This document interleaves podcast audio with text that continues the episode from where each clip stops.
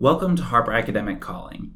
Our podcast is designed to give educators, students, as well as every reader a behind the scenes chat with a range of our authors, from well loved favorites to up and coming debut writers, about their books.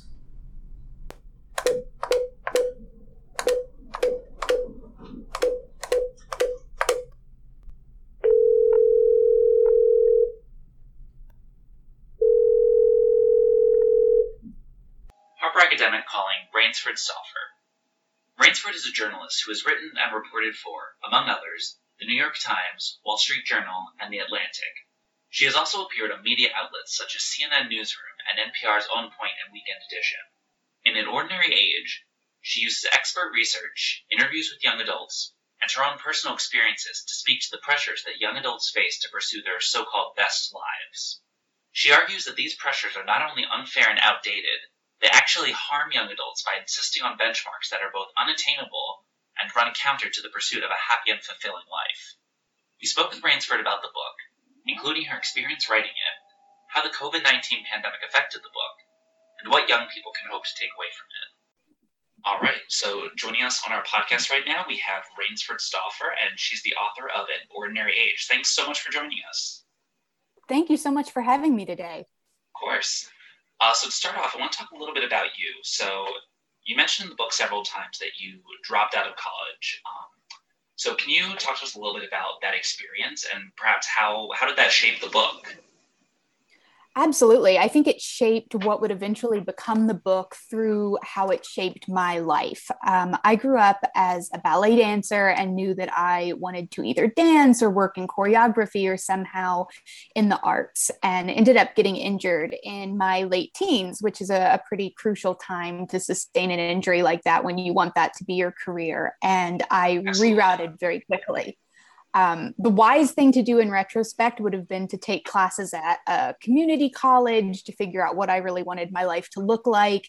And instead, I felt a lot of pressure that if I didn't go to a four year college immediately when I was quote unquote supposed to, when my peers were pursuing that avenue, that it would never happen. And I would have ruined my life by not going to college on the quote unquote right timeline, which we now know is is definitely a myth, but at the time felt very real.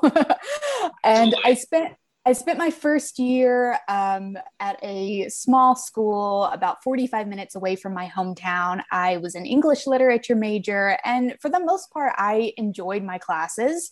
But in conjunction with that, I was working almost full time back in my hometown. So there was a lot of driving back and forth, a lot of balancing different things. And at the time, I didn't feel like there was an understanding that I was a working student and that working was just as important to me as my academic classes are. And I think that that's been an interesting transition in popular discourse surrounding this, even over the past couple of years. I can tell a big difference between how openly we talk about students who are working now. And it's not enough, but it's substantially more than I remember hearing. Um, and at the same time, I was dealing with what I now know to be anxiety and depression, which I did not have words for at the time. I was lost, I was unfulfilled, I was trying to figure out why I was working so hard to pay for an education that I just wasn't sure how it would factor into my life. And I felt a lot of guilt about that. So it ended up being the right decision for me to leave school. Um, and I was out of college for a solid two years, which doesn't sound long, um, but at the time, that age, at that age, it it certainly feels long, and it was hard because it was also during a time where social media was a really significant presence in my life, or at least starting to be. And so I could see that peers were having this experience or presenting a version of it that just hadn't resonated for me. They were finding friend groups, they were falling in love with courses of study, they were doing internships, and I felt profoundly inadequate that my experience had not matched what I thought the narrative of the college experience was supposed to be.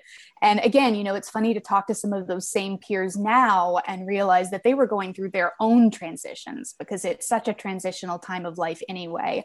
So I spent two years working full time. Um, I ended up getting a full time job in public relations, actually for a ballet company. And somehow, I think it was actually via Twitter, stumbled upon an advertisement for the school I ended up graduating from. Um, and I finished my degree online full time while working full time. And I think that what that was opening up for me at the time, um, in addition to having a college experience that, you know, certainly had challenges, but also had a lot of privilege, it opened up that there are more pathways to becoming an adult and shaping what your adult life is going to look like than was being talked about, or at least that I was hearing. And then that's something I started hearing more and more from my peers that there are different entry points into adulthood now, that following one trajectory wasn't making sense anymore in the context of people's lives. And so it, it, that's, I think, actually kind of what started getting me interested in, well, how are we shaping pathways to adulthood and what are the barriers and, and how are we feeling as we go through this time of life? Absolutely. Um, before I continue in this train of thought, I just want to say um, you mentioned privilege, and one of the really great things about reading the book is that you constantly are referring to privilege, and as you're talking about these different traditional pathways, experiences, you are very conscious of that the whole time. So I just want to commend you on that. Thank you. I think it's a really necessary part of this, this and all conversations, really. Right. Mm-hmm. Certainly, when we're talking about young adulthood. Mm-hmm. It should be the standard, but you know. um, but so these traditional pathways, um, you know, there's sort of the you go to a four-year college, you move away from home, you get the sort of you know quote unquote respectable job, you know, all those things, and you do talk about this a lot in the book. How you know it's okay to stray off of this pathway. It's not a one size fits all life. Um, but there is that you know there is this pressure to follow that pathway, and if you're not hitting these certain benchmarks, it seems like you're being judged. Seems like you're being, you're falling behind, and maybe it's easier said than done to actually just you know be okay with that. So, what would your advice be for people who maybe aren't following these traditional mm-hmm. pathways for just sort of getting out of their head about it? I think that that's a tremendous question. And I think it helped me um, when I was kind of negotiating this for myself to go back to what experts and sociologists and psychologists who were studying this time of life were saying. It kind of helped ground me in fact instead of just how I was feeling. And we know that markers of what it means to be an adult has changed. Uh, you know, 50 some odd years ago, it was getting married, moving out of your parents' house, finishing school, entering the workforce, and having kids. And it's not that people today aren't doing these things, it's just that we know they've shifted dramatically over the past 50 or so years, largely because of what has happened economically in America with rising costs of housing and education and childcare and wages that just don't keep up. So I think that the solution there is kind of twofold. I think we have to start having conversations about policies that are going to make life better for everyone, not just young adults. Um, and to young adults sitting in, in the thick of it, I think we really need to get beyond the scope of what the traditional young adult experience is. Um, and this was something I heard over and over again from young people while I was reporting the book. You know, some of them were parents. They had been familial caregivers or breadwinners since they were in their teens. They had experienced housing insecurity. They weren't all living what remains kind of the popular conception of young adulthood. And I think that that's really important because I think until we look at the reality of somebody's experience and the circumstances or barriers that are sort of centered within it, we're not having a very robust conversation about this time of life. I think, in terms of advice, I would give someone grappling with this personally. It's really hard to tune out the noise of the script that you're supposed to be following, kind of the mentality of do these things in this order and everything's going to turn out okay. But only you know what okay feels like in the context of your life maybe that's one dream job that you've been working toward and you think that's what's going to make you happy. Maybe it's just finding a job where you can sustain your life and you find fulfillment in other areas. I think kind of turning inward and having those hard conversations and sort of renegotiating values with yourself of what you want your life to be the kind of world you want to help build for yourself as well as for other people is really cl- critical to figuring out where to put not just your time and your energy but also your self-worth which I think is a big part of that conversation. Definitely. Um, so I want to talk about the pandemic, of course. Um, so first, I want to ask you: At what point, I guess, when in relation to the pandemic, did you start writing this book? Were you were you already working on it when the pandemic started?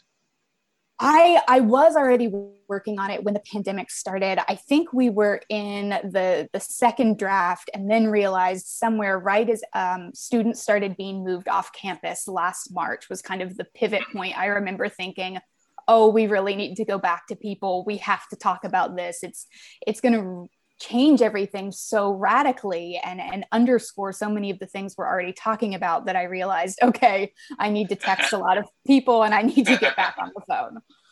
Mm. So did it um so I guess you're saying it changed some of the questions you were asking. Did it change anything about the overall message you wanted you to know, convey?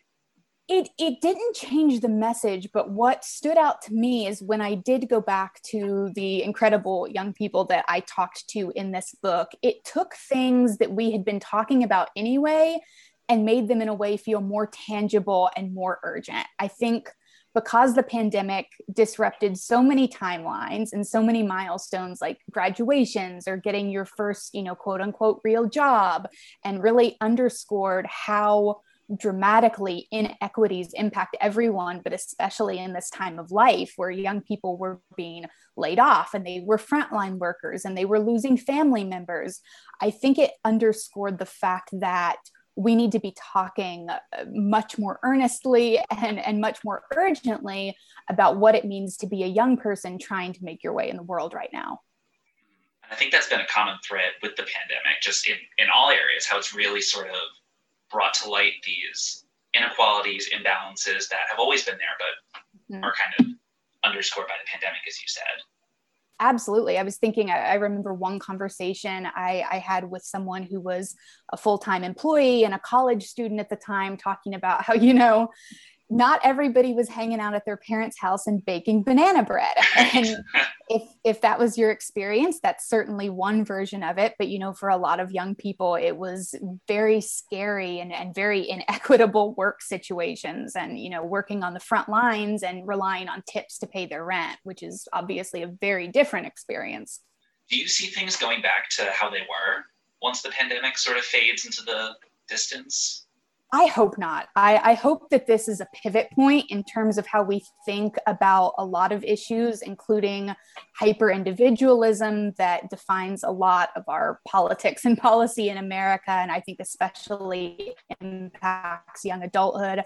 I talked to a lot of young people that were kind of radically reconfiguring their own plans and in the aftermath of all of this they had you know planned to move across the country and have decided to stay closer to family. They've changed career trajectories. They've realized that you know at the end of the day some of the things we're taught to chase like gpas or accolades or so-called dream jobs just really weren't how they wanted to spend their time on earth.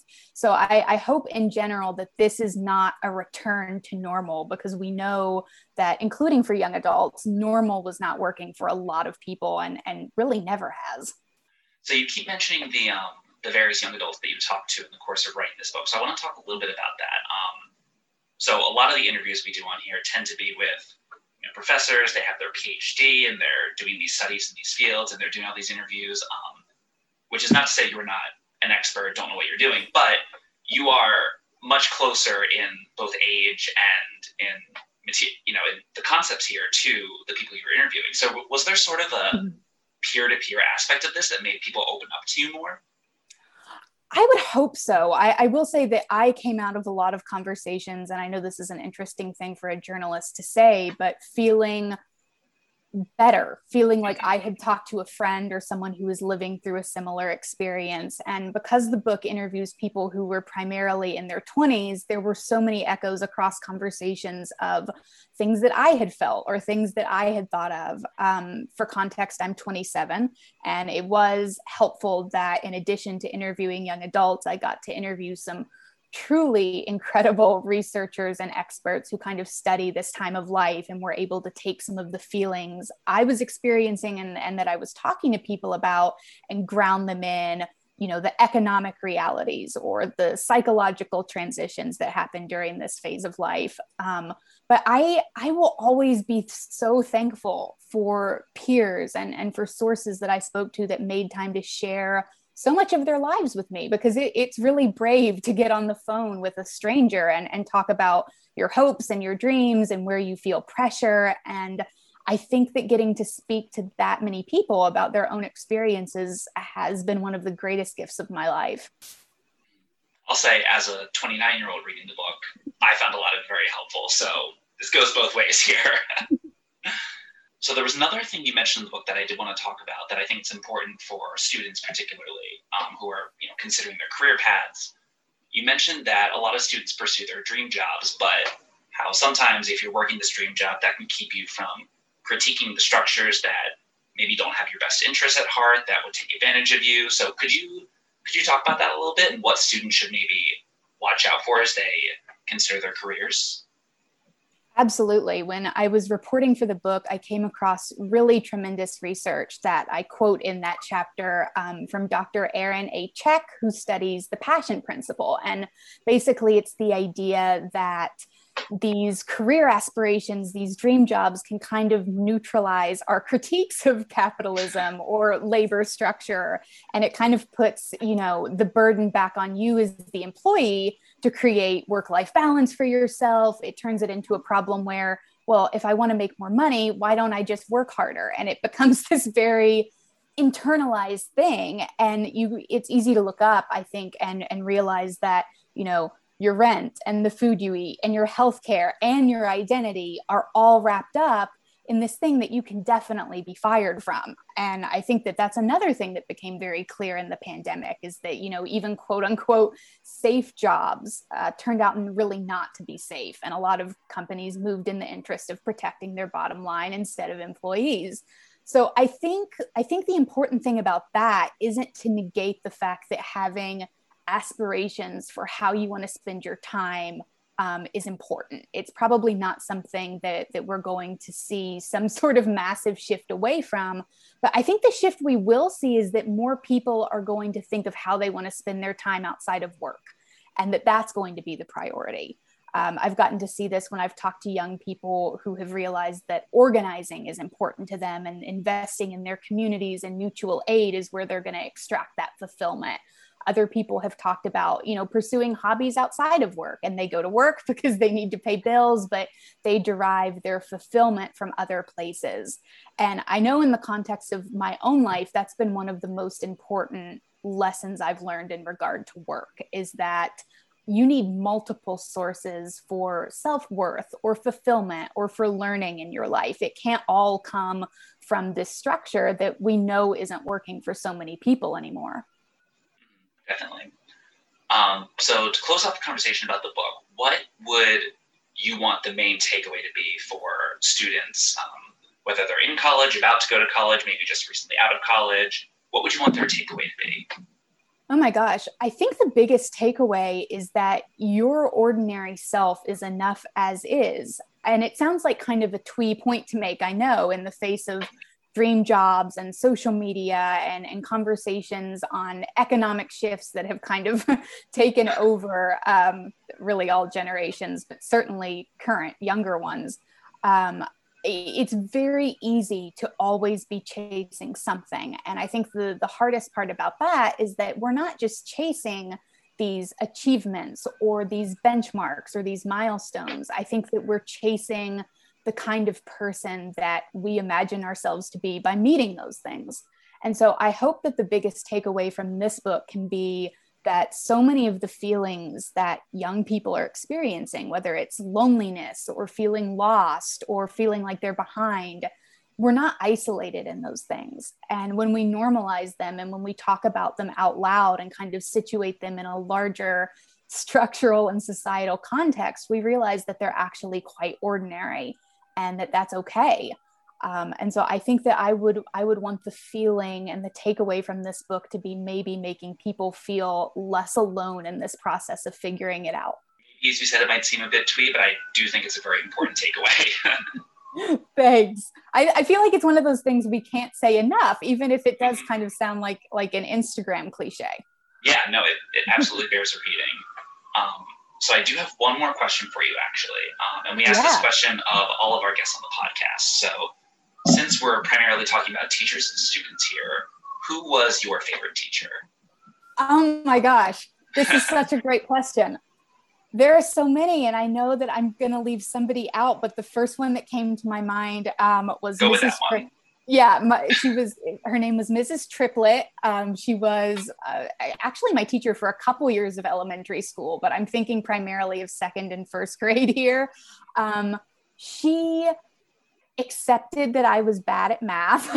she made me she made me do it, um, but she didn't make me feel bad for being bad at it. And instead, she would let me make stories at my desk in all of my free time, where, like, you know, the cardboard or construction paper became the cover, and I had little illustrations. And she always really encouraged me to do things like that and and thought that it was a really big deal and made me think wow like this is this is an important thing i'm doing this little third grader sitting here writing stories. Um, and in terms of teachers as i've grown up i think that she has stayed with me not just in her interactions with me but all her students. She was so curious about the inner lives of the young people she worked with and she was so enthusiastic about what made us enthusiastic and i think that that's a takeaway that's kind of stayed with me throughout my adult life too. So maybe it's not made of construction paper but now or an ordinary age we have a book. Exactly. It, it all paid off. All of the trying to get out of math has resulted in this it all worked out in the end. um, well, Rainsford, thank you so much for taking the time to talk to us. It was an absolute pleasure. Awesome. Thank you so much. It was so much fun talking to you. Yeah, I really enjoyed it. Um, and good luck with everything with the book going on sale. Thank you. Have a good rest of your day. You too. Bye. Bye. Thank you for listening to this episode of Harper Academic Calling. Subscribe on SoundCloud, Apple Podcasts, or your favorite third party app for more episodes and be sure to visit us at harperacademic.com for more information about this and other great books.